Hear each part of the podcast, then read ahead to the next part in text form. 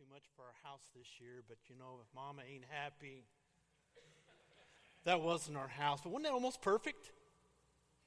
Have you, have you ever had a perfect Christmas? I mean, we have one coming up. I don't know if it's going to be perfect for you, but I hope that the force is with you and that things line up that way. There's a church up north that's done the same children's musical drama for over 47 years. The director, she was a perfectionist, and she wanted everything to be perfect. She wanted perfect lines, perfect timing, perfect costumes, perfect staging. She wanted everything to be to be perfect and and then last year the Christian Education Committee up there decided they would introduce a new policy and that policy stated that every young person in the church that wanted to be part of the musical could. You see, up until this time, she had kind of a hand picked group of kids that she worked with, a core group of kids. She wanted perfect shepherds, perfect wise guys. She wanted everything perfect.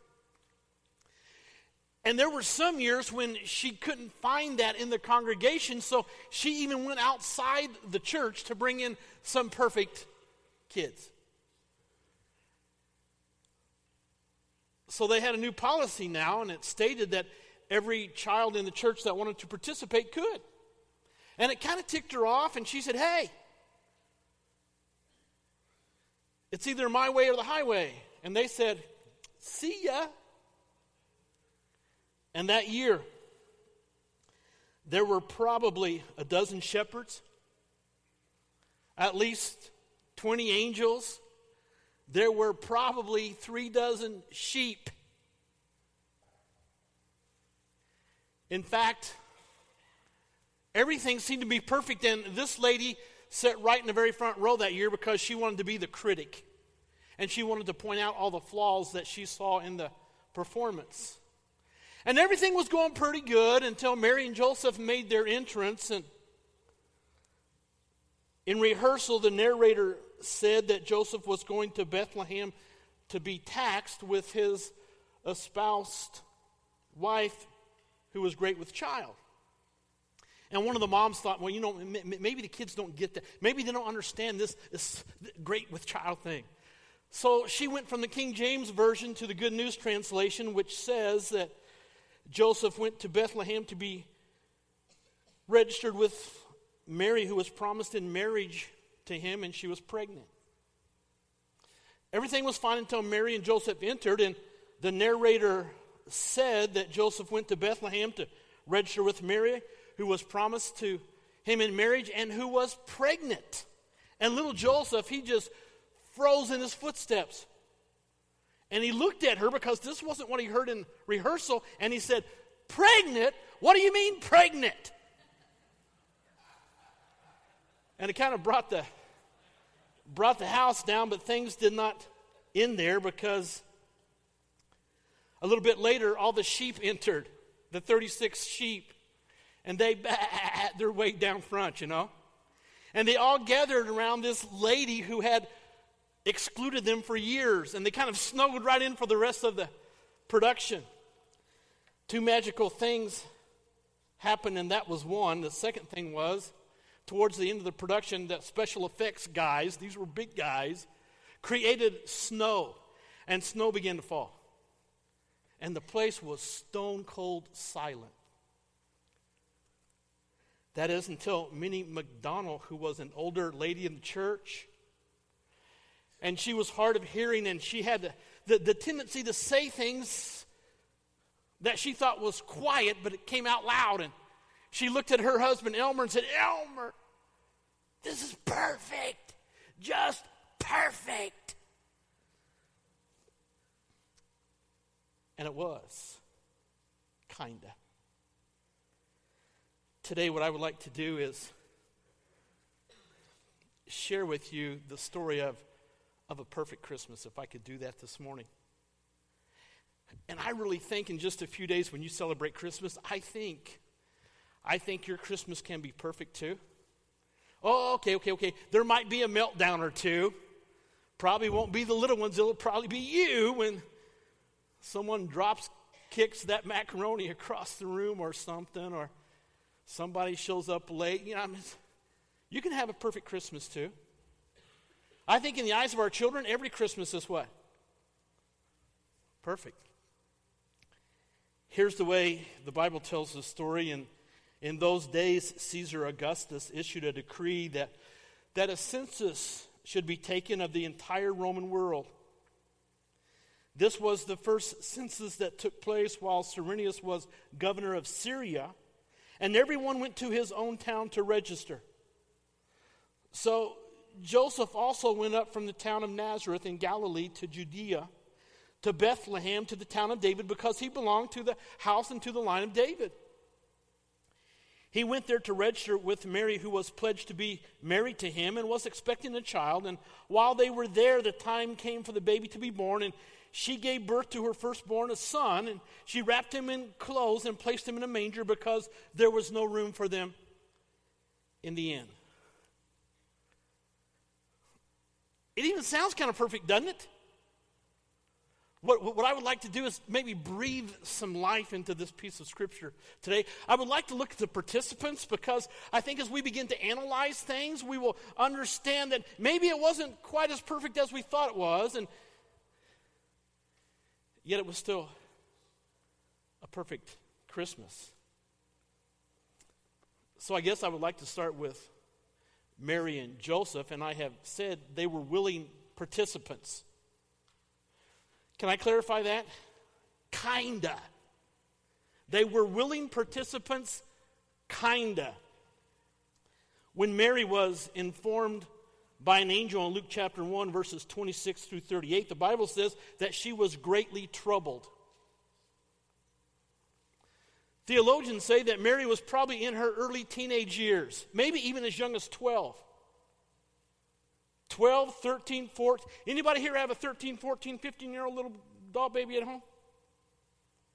Angel spoke to her, said the Holy Spirit would come over you, and you would be with child, and you would carry the child of God Most High, and you would call him Jesus.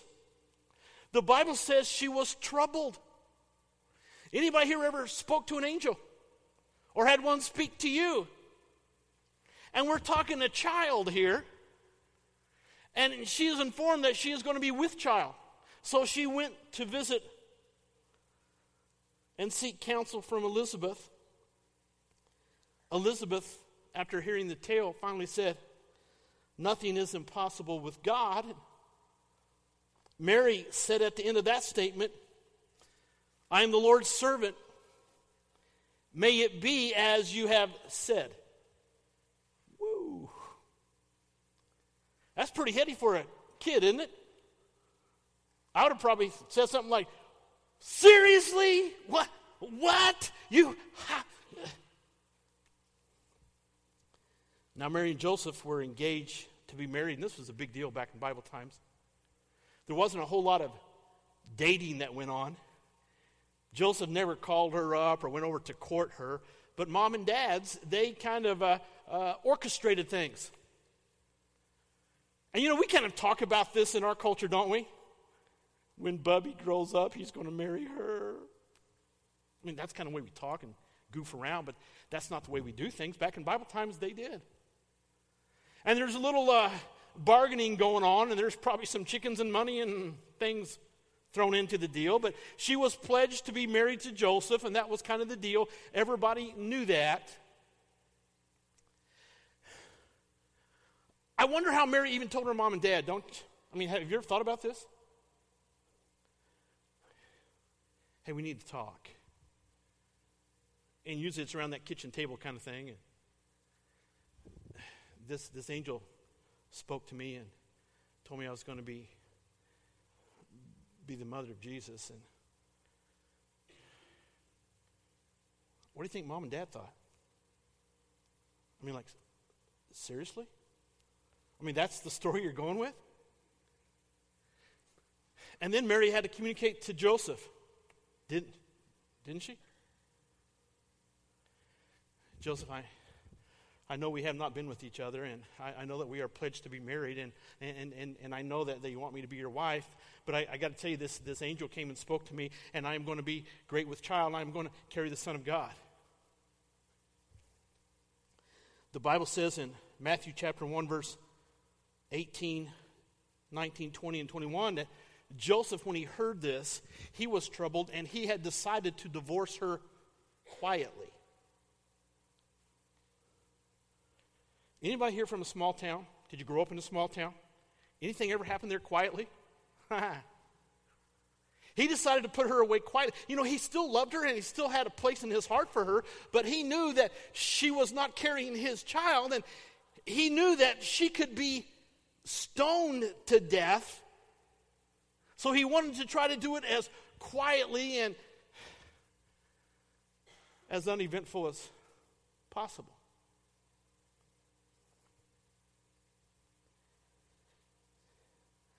In Matthew chapter 1, verses 20 to 25, the Bible says that an angel came to Joseph.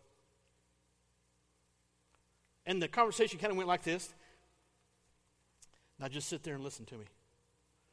Mary's a good kid. This is part of God's plan. You will take her to be your wife, and that's the end of it. kind of like that. That's a loose, that's Jerry's paraphrase. And as soon as Joseph had that experience.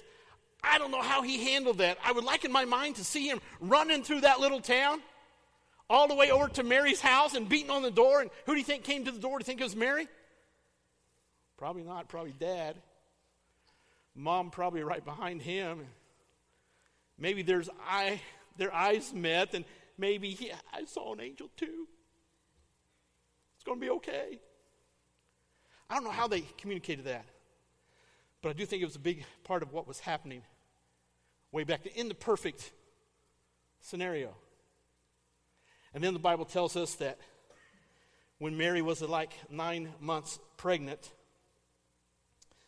that Caesar had made this proclamation and they had to go back to their hometown and be taxed and register.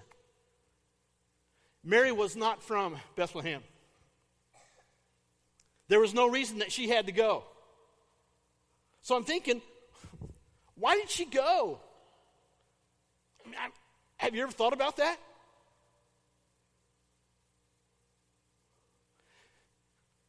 Road trip.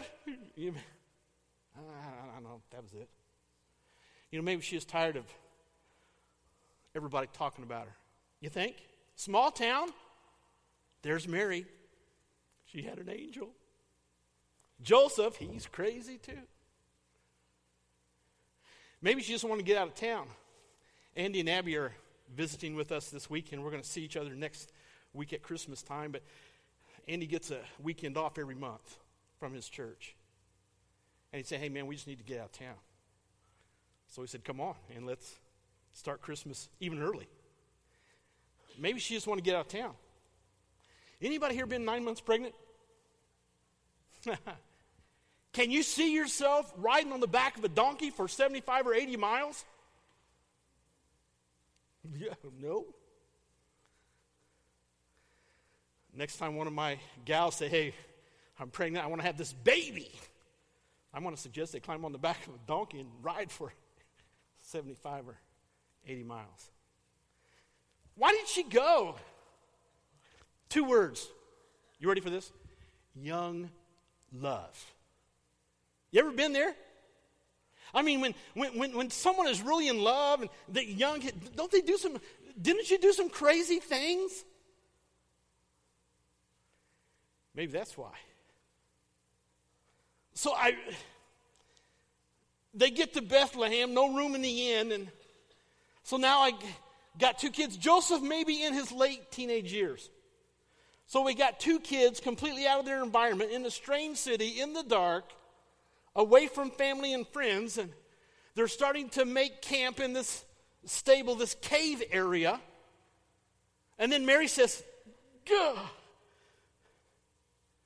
I think it's time. Guys, do you remember when your wife looked at you and said, It's time? I'll never forget what I said to Debbie the first time. I said, Are you sure? yes, I'm sure. Okay, I'm going to take a shower. No, it's time. When Joseph heard those words, he probably looked around and he, he not here, not now, not like this. No. You know what I know about babies? They come when they're ready, don't they? I mean, that's kind of the deal. So now they're in this cave stable place. It's probably pretty dirty. Anybody grow up on a farm? What does stable smell like? Yeah, yeah, yikes. Probably some little critters running around, and some animals, and probably not a whole lot of straw or hay to. But they did the best they could. You know, we have a lot of nativity scenes at our house, maybe seven or eight. I can't even remember. And some of them are up all year round. You know what I don't like about them? They're too clean. They're too nice. I told Debbie, well, rough him up a little bit. And then she just gives me the look, you know. Don't be touching those things. But this was not the perfect scenario. Anything but perfect. The innkeeper, the innkeeper played a role. He wasn't a bad man, he was just preoccupied. I mean, he was busy. Bethlehem now was booming and his inn was full. He had a lot of guests to take care of. There was money to be made. Caesar had done them a big deal, a big favor. This was an economic bonanza. And he just had to take care of all that needed to, to be cared for. The innkeeper and those like him who missed out on that first Christmas were not bad or evil people. They were just too busy. There was too much going on. They were locked into the unimportant and they ignored the important. Anybody here feel a little bit overwhelmed this morning that Christmas is almost here? I mean, decorations may be up, and it was obvious. Michael let us know that people are still shopping. I'm still shopping. And there's been a lot of parties and a lot of hoopla and a lot of things going on. And most of the time, I can't wait till Christmas is over. And then I can go, man, we made another one, you know? Ever feel that way? Ladies, if you were to pull out your calendars right now from your purse, what would it look like? It would look like a chicken just ran across that thing a hundred times. Around here, uh, Diane will not let us write in the church calendar unless we do it with pencil. You know why? Because a lot of times we have female attacks and we change our mind. And she doesn't want to have everything inked up and stuff, so we got to write in pencil because we can erase that. Anybody here a little bit busier than you want to be this year? I'm not saying that we are evil or bad, but sometimes just way too busy, too preoccupied with the unimportant things.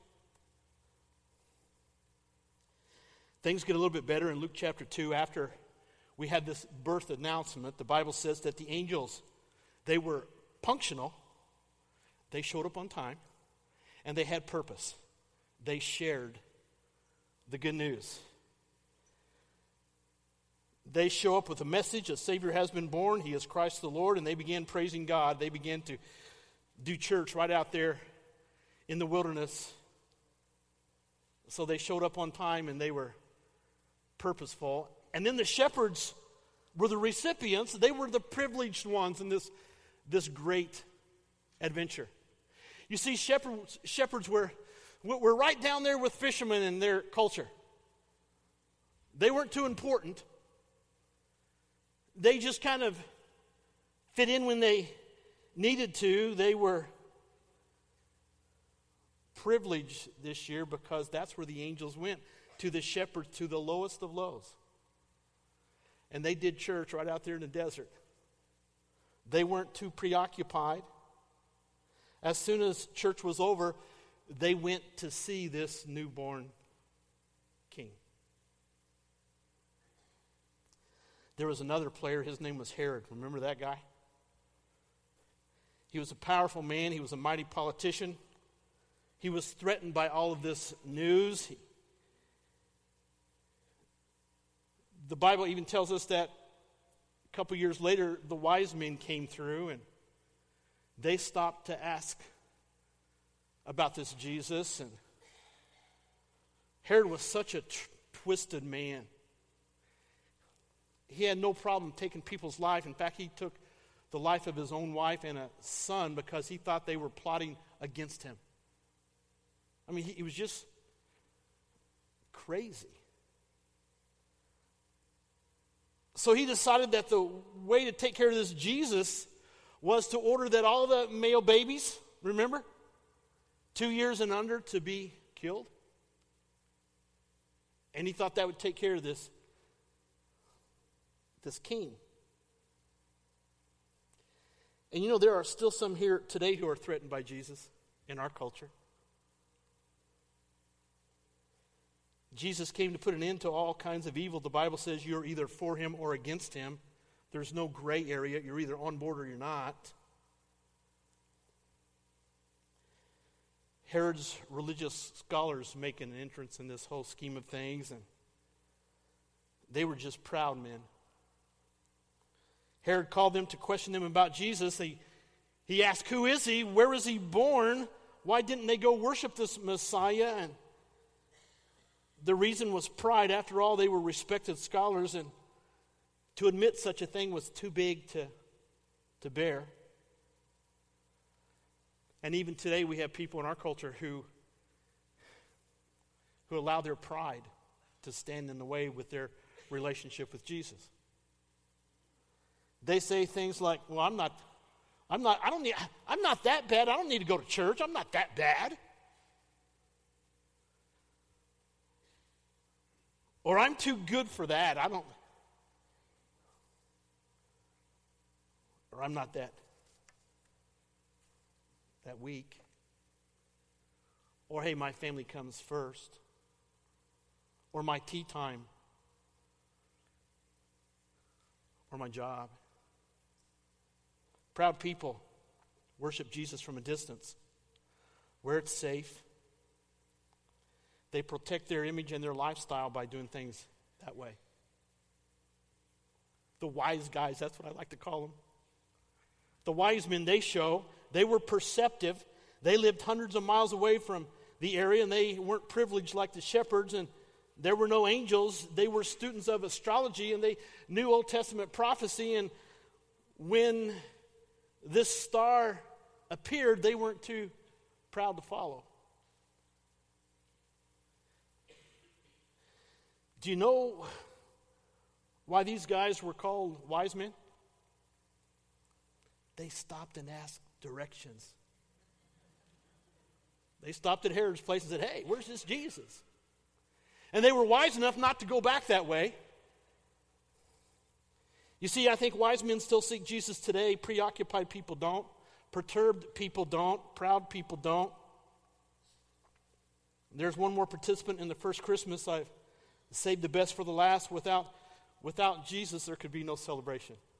See, that's the kicker here today. All that you see up here today, all that we'll do this week, it's all about Jesus. Jesus makes Christmas perfect. Without Him in the mix, Christmases will not be perfect. Our boys have grown up now, they're older. We have grandbabies now, but there's probably going to be a happy birthday Jesus cake at our birthday celebration. We're probably taking off Christmas Day, heading north, and we'll have a loaded sleigh. And we'll have all types of other things. There'll be a birthday cake for Jesus and a few treats for me on the way. But Jesus is what makes Christmas perfect. Isaiah 7 and 9, Jesus is fulfilled prophecy and a promise. Jesus and only Jesus makes Christmas perfect. 1 Peter 1:19 says that the babe was born to die. The perfect sacrifice, the lamb without blemish. And when John the Baptist saw Jesus in his grown-up years, in John 1, John says to the friends that were with him, Behold the Lamb of God who takes away the sins of the world. Christmas is about grace and mercy and, and forgiveness.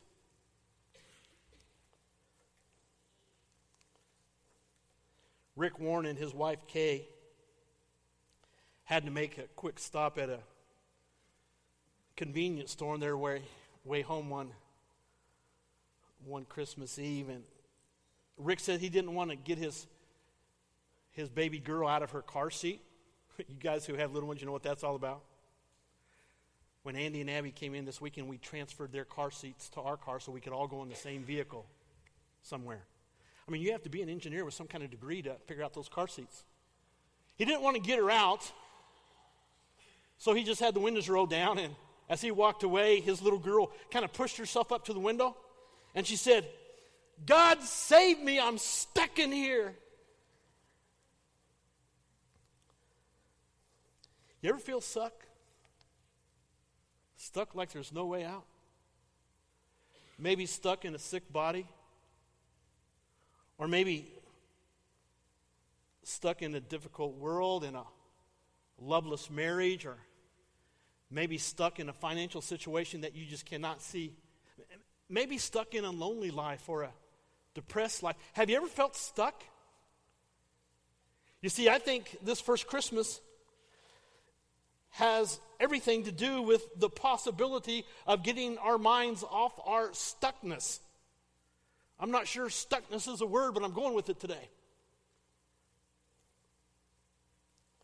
We shop till we drop. We drink till we can't think. We work till we can't stop. But then once we have a relationship with Jesus, we sober up, we wake up, we look up, we stand up, and it doesn't take long for us to realize that only Jesus can help us with our stuckness.